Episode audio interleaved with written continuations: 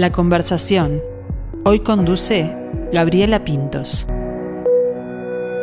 Si quisiera podría amarte, pero ya no soy parte de aquel lugar. Si quisiera podría besarte, pero ya no me el sabor de tus industrias. No quiero verte más, no quiero verte más porque estoy del otro lado. Y ya yo no quiero verte más. Hay una frase afirma que el mundo es de los audaces y seguro con unos 20 años de vida irse a otro país en busca de desarrollar sus sueños y su vocación es de un ser audaz. En el caso de un joven uruguayo que ahora tiene 23 y que está instalado en la vecina orilla en Buenos Aires, bueno, esa es su historia. Incluso se fue y llegó a sus sueños. Participó de diversas producciones, como el concurso Cantando 2020, y también en una película y una serie de la plataforma archiconocida Disney Plus. Pero en este momento especial, él decidió dedicarse a su carrera como solista y lanzar su material inédito que es Vivir sin voz y que estamos escuchando. Hoy conversamos con Pablo Turturielo o Turtu para los amigos. Buen mediodía, Pablo, ¿cómo estás? Hola Gaby, ¿cómo va? Un gusto, un gusto estar acá. Qué hermoso, qué hermoso eso que dijiste, ya me, empiezo a emocionar. Que bueno, es, parte ¿no? del camino recorrido, que es realmente de, una audaz no sé, yo lo vivo, no, lo vivo tan así ahora cuando lo escucho en, tus palabras y, ver eso por ahí sí, pero es como que yo sigo mis impulsos y, trato de ser fiel a eso. Pablo, bueno, y contanos, el pequeño Pablo, cuando comenzó su acercamiento a las artes o al aprendizaje, fue primero como por, por el aprendizaje de instrumentos y luego vas al canto, ¿no? Exacto, sí, yo empecé en realidad, mira, mi vieja tiene todo, son siete hermanos y todos tocan instrumentos, entonces siempre en las juntadas familiares era como tocar el jazz, hacer canciones, mucho musical, mucho sound of music, todos esos musicales clásicos. Entonces ya ahí ya iba aprendiendo y empecé a tomar clases de piano, empecé a tocar clases de guitarra, después de canto y así empecé, de chiquitito. ¿Y, cuando este, decidís, bueno, esto es lo que me gusta hacer, esto es lo que me quiero desarrollar? No es un hobby solamente. No es un hobby. Fue muy raro porque me pasó puntualmente algo muy extraño que fui a ver una obra de Shakespeare, ya era, no me acuerdo ni cómo era el título. Fui a ver la obra, creo que fue mi primera obra de teatro, era muy chiquito, y terminó la obra y en vez de yo estar aplaudiendo y estar contento por los actores, me agarró como unos celos tremendos de decir, ¿qué estoy haciendo que no estoy ahí? O sea, me agarró como una neurosis y ahí dije, hay algo de esto que me, que me magnetiza y ahí empecé a estudiar, ahí tomé clases y bla, bla, bla. Pero me pasó eso, de unos celos tremendos, me acuerdo que no quería ni aplaudir, decía estos boludos que hacen ahí, yo no. Claro, ¿qué estoy haciendo yo de este lado? Yo tengo que estar ahí arriba. Claro, yo tengo que estar allá, ¿qué es esto? bueno, me contabas, eh, yo te iba a preguntar por, por influencias o este, por, por gente que, escuchara, que le gustara la, no sé, la comedia musical y eso, pero me decías que en realidad la familia es toda, es toda musical, ¿no? Es toda musical. Así como figura máxima fue mi abuelo por parte materna. Eh, Victorio era un tipo que era ingeniero, tenía un laburo así como más clasicón, pero sabía ya si tocaba el piano como nadie y, yo creo que esa fue como lo primero que mamé musicalmente. Después sí, obviamente artistas nacionales e internacionales, pero mi abuelo materno fue como de las figuras más fuertes musical. Y, a nivel de familia, el apoyo me imagino que también es súper importante. Para, primero para dedicarse al arte, sobre todo en un país como Uruguay, este, que tiene que tener eso, ¿no? El, trabajo clásico, el trabajo y después el arte. Pero sí, está, está, mucho esa idea yo creo que en Latinoamérica está instalada, Gaby, esa idea de que uno puede ser artista, pero siempre hay que tener algo que te mantenga, algo que, sea como más eh, trabajo clásico, por así decirlo. Eh, es difícil mandarse de lleno, pero creo que tiene algo muy lindo también de estar convencido de decir, no, esto es lo que quiero hacer y de esto quiero vivir que también emana una energía que es también recibís cosas que te dan oportunidades para poder hacerlo. Y bueno, y además para, para eso, de seguir sus sueños y desarrollarse en la vocación, eh, está la disciplina, está el estudio. Eh, te fuiste a estudiar a, Buenos Aires, también estudiaste acá. Bueno, ¿cómo, cómo llevas esa parte? ¿Quién, ¿Quién es tu maestro o quién decís, este, bueno, dejó una marca en mí en la enseñanza? Mira, eh, así maestro número uno es Agustín Maggi, que fue mi profesor de teatro en el colegio, y ese me dio como las, básicamente mis herramientas base fueron parte de él. Después ahora estoy estudiando con Susana Pampina en Buenos Aires, que es una grosa. Eh, después también estudié algunos cursitos en Nueva York. Fui tomando como, viste, de un poquito de cada técnica. Pero Agustín y Susana hoy en día fueron y son mis, mis referentes en la actuación, sobre todo. Pensaba que hay mucha gente que te puede este, conocer o reconocer por lo que fue, supongo yo, más allá del teatro, el ingreso a la exposición que es la televisión. ¿no? Sí, no hay exposición como la pantallita, no hay, no existe. Tuviste tu, paso en Buenos Aires, pero también arrancó acá con el Yo Me Llamo en, Uruguay, ¿no? Como Adam Levine.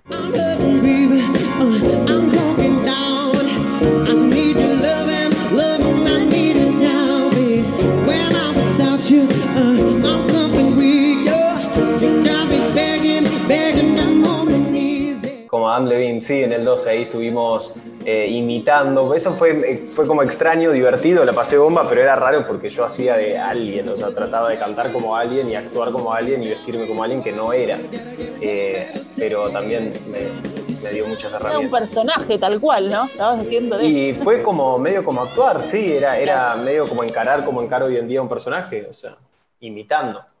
¿Y eso fue por, por gusto personal, que te guste un 5, o fue el personaje que tocó, lo que, cómo, a ver, sí conocía mucho la banda y la escuchaba bastante, pero no era que decía yo me parezco, no, medio como que yo quería estar en el programa, dije, bueno, a ver, ¿qué puede estar más o menos encaminado? Y se me ocurrió ese, o alguien me recomendó ese, no me acuerdo bien en este momento, fue hace años ya. Hace años, dice él, como si fuera, como si fuera muy, muy este, añoso, y tiene 23 años.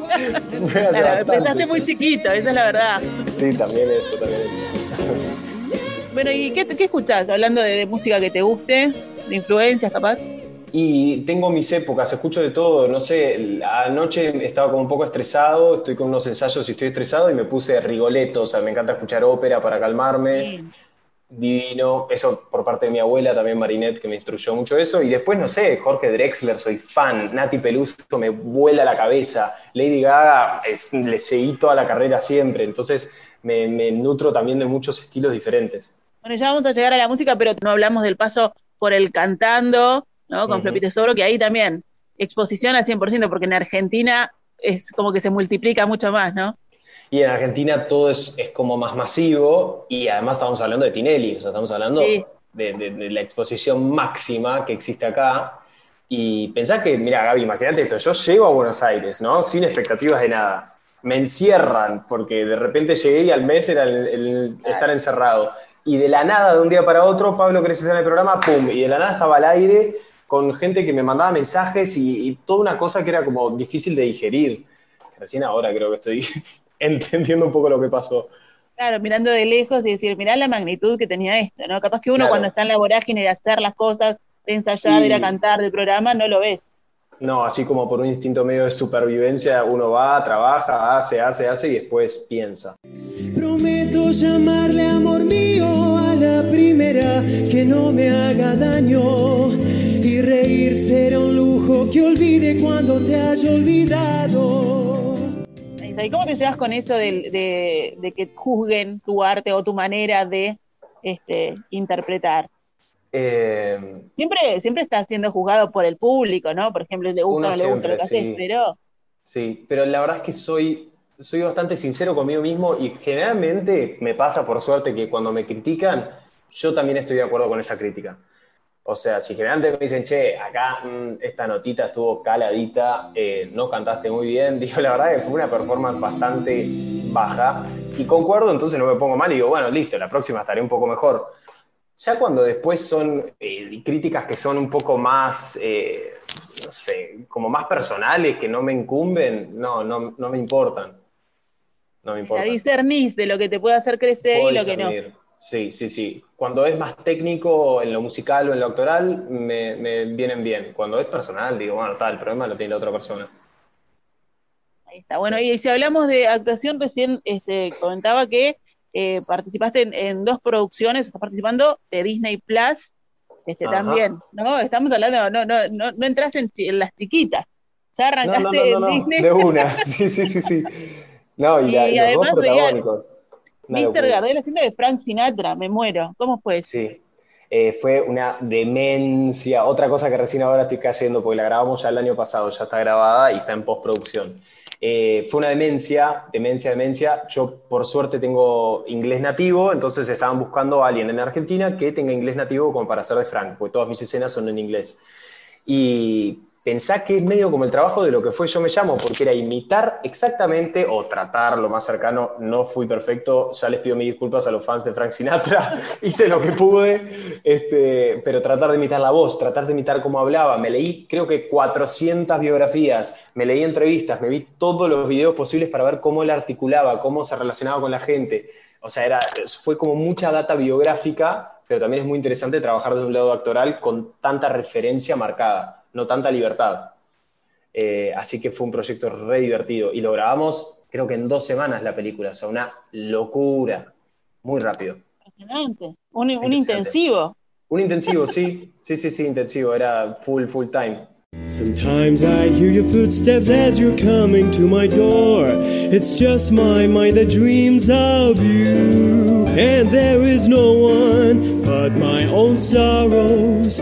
You're just a vision. ¿Y después la serie? Y después la serie vino al tiro. O sea, fue, el año pasado fue como Disney, año Disney. Estuve en Disney básicamente.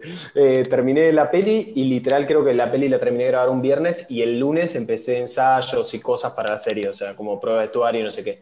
Que la serie ya, la, ya sabía que lo iba a hacer desde antes. Y para mí, Gaby, es un, yo qué, qué es un sueño. Eh, siempre fue mi sueño estar en Disney y era algo que siempre me decían, che, sos re chico Disney, viste ese típico comentario como, ah, sos re Disney, no sé qué. Bueno, se dio, se dio por suerte y fue una experiencia hermosa, un grupo espectacular y una historia que a mí me parte el alma, me parte el corazón, mi personaje es divino lo que escribieron, así que ojalá la gente le, le cope también. Está. ¿Tenés idea más o menos de cuándo se va a poder disfrutar de este material, de este... Eh, Sé que este año seguro, es lo único que podemos decir. No creo que sea muy pronto. O sea, me parece que. 2022 seguro. 2022 seguro, no sé eh, cuándo, me parece un poquito más adelante. Bueno, lo, bueno es que a pesar de que llegaste a Buenos Aires en plena pandemia, se cerró todo, se paró todo, estos 12 años has tenido muchísima actividad este, que, te, que te permiten, bueno, desarrollarte, este, vivir, estar allá y, seguir adelante, ¿no? Porque es un momento complicado para todos los artistas. Sí, mortal para todos los artistas, realmente. O sea, de un lugar, digo, no, no, habían ingresos. La gente no. Acá habían subsidios, por suerte, y maneras de, poder seguir viviendo, pero fue, fue una época muy difícil. Eh, así que me siento muy afortunado. Por momentos digo, che, bueno, para, quiero poder que, todos puedan trabajar. Eh, y, pero bueno, sí, sí, sí, me siento muy contento y fue una época re difícil, re difícil. ¿Cómo es eh, la vida en Buenos Aires? ¿Dejar acá el paisito? Este, ¿Extrañas o, no te da tiempo ni siquiera para eso? Mm, cuando estoy medio al pedo, ahí sí extraño. O sea, cuando no estoy laburando a full, full, full, eh, cuando tengo momentos para pensar, pienso y extraño. Extraño más que nada el ritmo uruguayo. Yo amo Uruguay y amo eh, la, dinámica que tiene la gente con, con el para el otro, ¿entendés? O sea, como, es como muy muy humana, muy a tierra. No digo que acá no sea, pero acá siento que la gente está un poquito más acelerada, que tiene sus pros también. Pero acá la gente tiene como un ritmo un poquito más eh, picantito. Eh, así que sí, extraño, extraño más que nada a mi familia, porque acá vivo solo. Tengo, tengo familiares, pero no es lo mismo tener a mis viejos a mis hermanos ahí. Y nada, disfruto la ciudad, salgo un montón, tiene un montón de arte, un montón de museos, así que trato de nutrirme de todo eso. Bueno, y ahora hacemos un cambio de ritmo acá y nos ponemos en el momento en que decís, bueno, Turtu, me voy a dedicar a mi proyecto, a mi proyecto solista, me voy a, enfocar a eso. Eh, presentás este sencillo, Vivir sin voz. ¿Esto fue compuesto en, la pandemia? ¿Ya lo tenías? ¿Cómo fue? Esto fue, para, me gusta igual que hayas instalado ya el Turtu, me gusta, me Sí, gusta. ya me quedó. vamos por ahí, vamos en buen camino.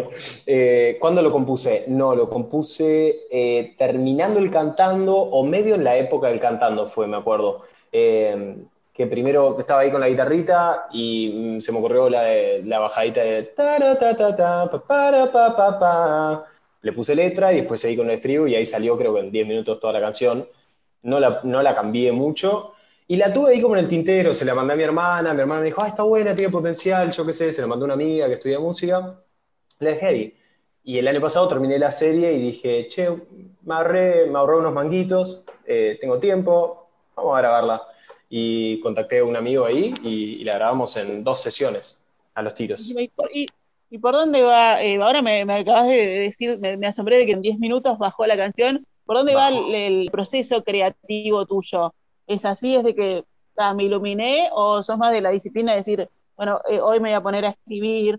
No, soy cero disciplinado, cero. No, como no, o sea, por suerte en este momento no tengo nadie que me esté diciendo, Pablo, tenés que entregar una canción en un mes, tipo, o tenés tal deadline, no me pasa. Entonces yo digo, si me nace, por ahí de la nada, en 10 minutos tiré tres canciones y por, por una semana después no tiro nada. Sí me pasa mucho que cuando estoy viendo películas o termina la película o termina la serie y generalmente si es un drama o algo así y estoy medio movido, voy directo al piano que lo tengo al lado de la tele y, ahí veo a ver qué me pasa.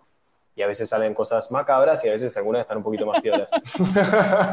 Eh, pero sí, me pasa mucho con el impulso afuera, mucho con las series y las pelis o alguna canción. Y si no, es como esporádico, así si me nace en algún momento, lo hago.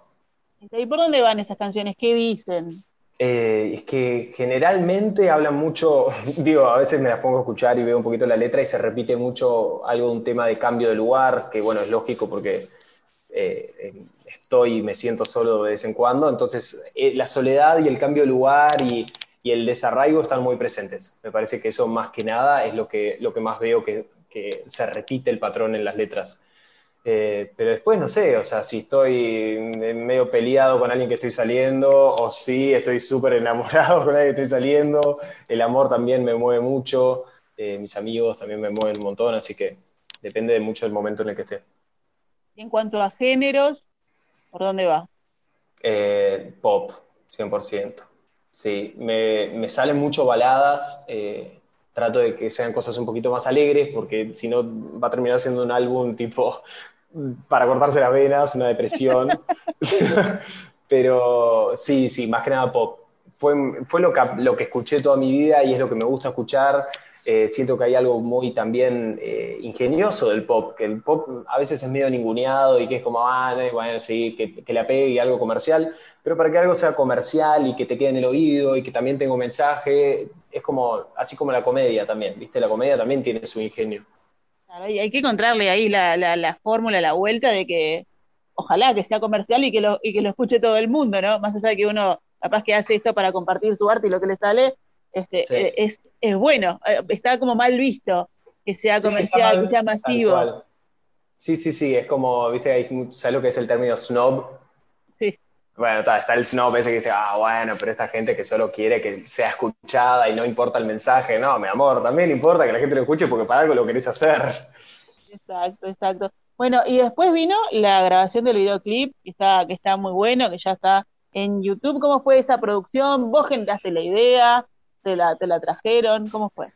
No, todo yo, todo muy autogestivo, eh, aprendí mucho eh, en lo que es producción, porque lo produje yo básicamente. Bueno, nada, se fueron dando como cositas que terminé el tema, justo un amigo uruguayo, uno de mis mejores amigos que es fotógrafo, Bruno Nogueira allá, eh, me dijo, che, voy a ir a Buenos Aires a laburar, te voy a sacar unas fotos a Nati Oreiro, tranqui, porque él labura así, o sea, con figuras así. Y le digo, che, mirá, tengo un tema, hacemos un, un videíto así, medio low budget, algo ahí medio cortito, a ver si se te ocurre te paso el tema. Y él ya empezó a flashear ideas, ideas, ideas, que yo dije, Bruno, te lo designo a vos, dirigilo vos, decime qué consigo, qué compro, calquilo, y así medio que lo armamos sobre el pucho. Y después está, conseguí una que otra persona, un estilista, maquillaje, y lo grabamos ahí. Lo grabamos acá en el, en el edificio, en el departamento de, una, de mi abuela que falleció un par de años, pero sigue ahí el departamento, así que le pudimos sacar provecho. Divina, divina locación, por lo que vi en el video está... ¿Te gustó? Está es re lindo. ¿viste? Tiene lindos colores. Exacto, y buena luz, así está, está muy lindo. Eh, bueno, los invitamos a todos a que los vayan a ver en, YouTube y que vayan a escuchar también Vivir sin Voz, que está en todas las plataformas. Está en todas las plataformas digitales, está el link en mi bio de Instagram, arroba turtupub, pero si no, bueno, Spotify, busca la canción Vivir sin Voz Turtu y ahí aparece. ¿Y cómo seguimos ahora? ¿Por dónde va tu, producción y tu trabajo personal como solista? Mira, te soy sincero, me pasó que entro ahora a mi perfil así con el celu de Spotify y veo que solo aparece una canción y digo, no, chiquito, vamos a poner más. Así que ya le escribí a Jaime que me produjo el primer tema. Le dije, Jaime, martes que viene, ¿cómo estás a la tarde? Y ta, tengo, la verdad que tengo como 70 canciones escritas y vamos a ver a ver cuál es la próxima que puede estar piola para sacar. Eh, pero sí, ya tengo ganas de, seguir, seguir haciendo.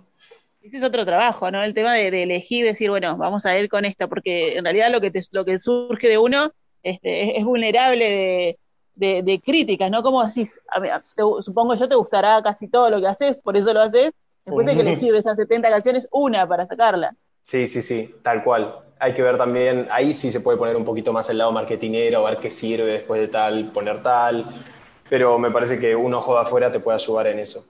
Y no descarto también la actuación, digo, yo ahora estoy ensayando una obra, trato de balancear un poco las dos, eh, porque son mis pasiones. ¿Qué estás, qué estás ensayando? Una obra que se llama Lo Quiero Ya, que la hicieron ahí en Uruguay, la hice, estuve, y ahora en realidad es argentina y ahora la reponen acá. Ahí está, ¿y para cuándo es? Para el jueves que viene, tendría estar estudiando. es ya, Una semanita. Una semanita nos queda de ensayos nomás. Bueno, Pablo Turturielo, es momento de ir a ensayar. Después tenés, mira, tenés el martes para ir a producir otro tema, el jueves para ir a ensayar. Estás a full. Es un gustazo comunicarnos con, contigo, este, que, se vengan muchos éxitos, porque bueno, porque trabajás para ello. Este, y esperamos seguir escuchando esto que ya tenemos este adelanto de Vivir sin Voz y que se viene más. Bueno, Gaby, muchas gracias. Eh. Les mando un beso grande ahí en la radio y gracias por la notita.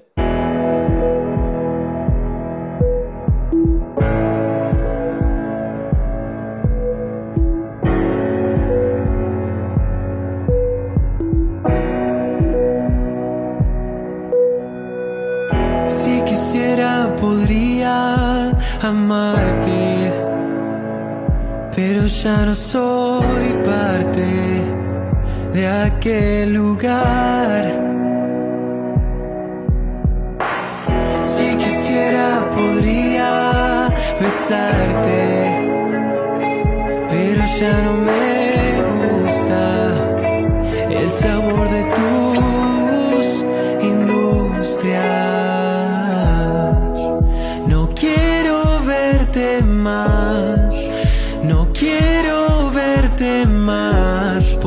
estoy del otro lado. Y ya yo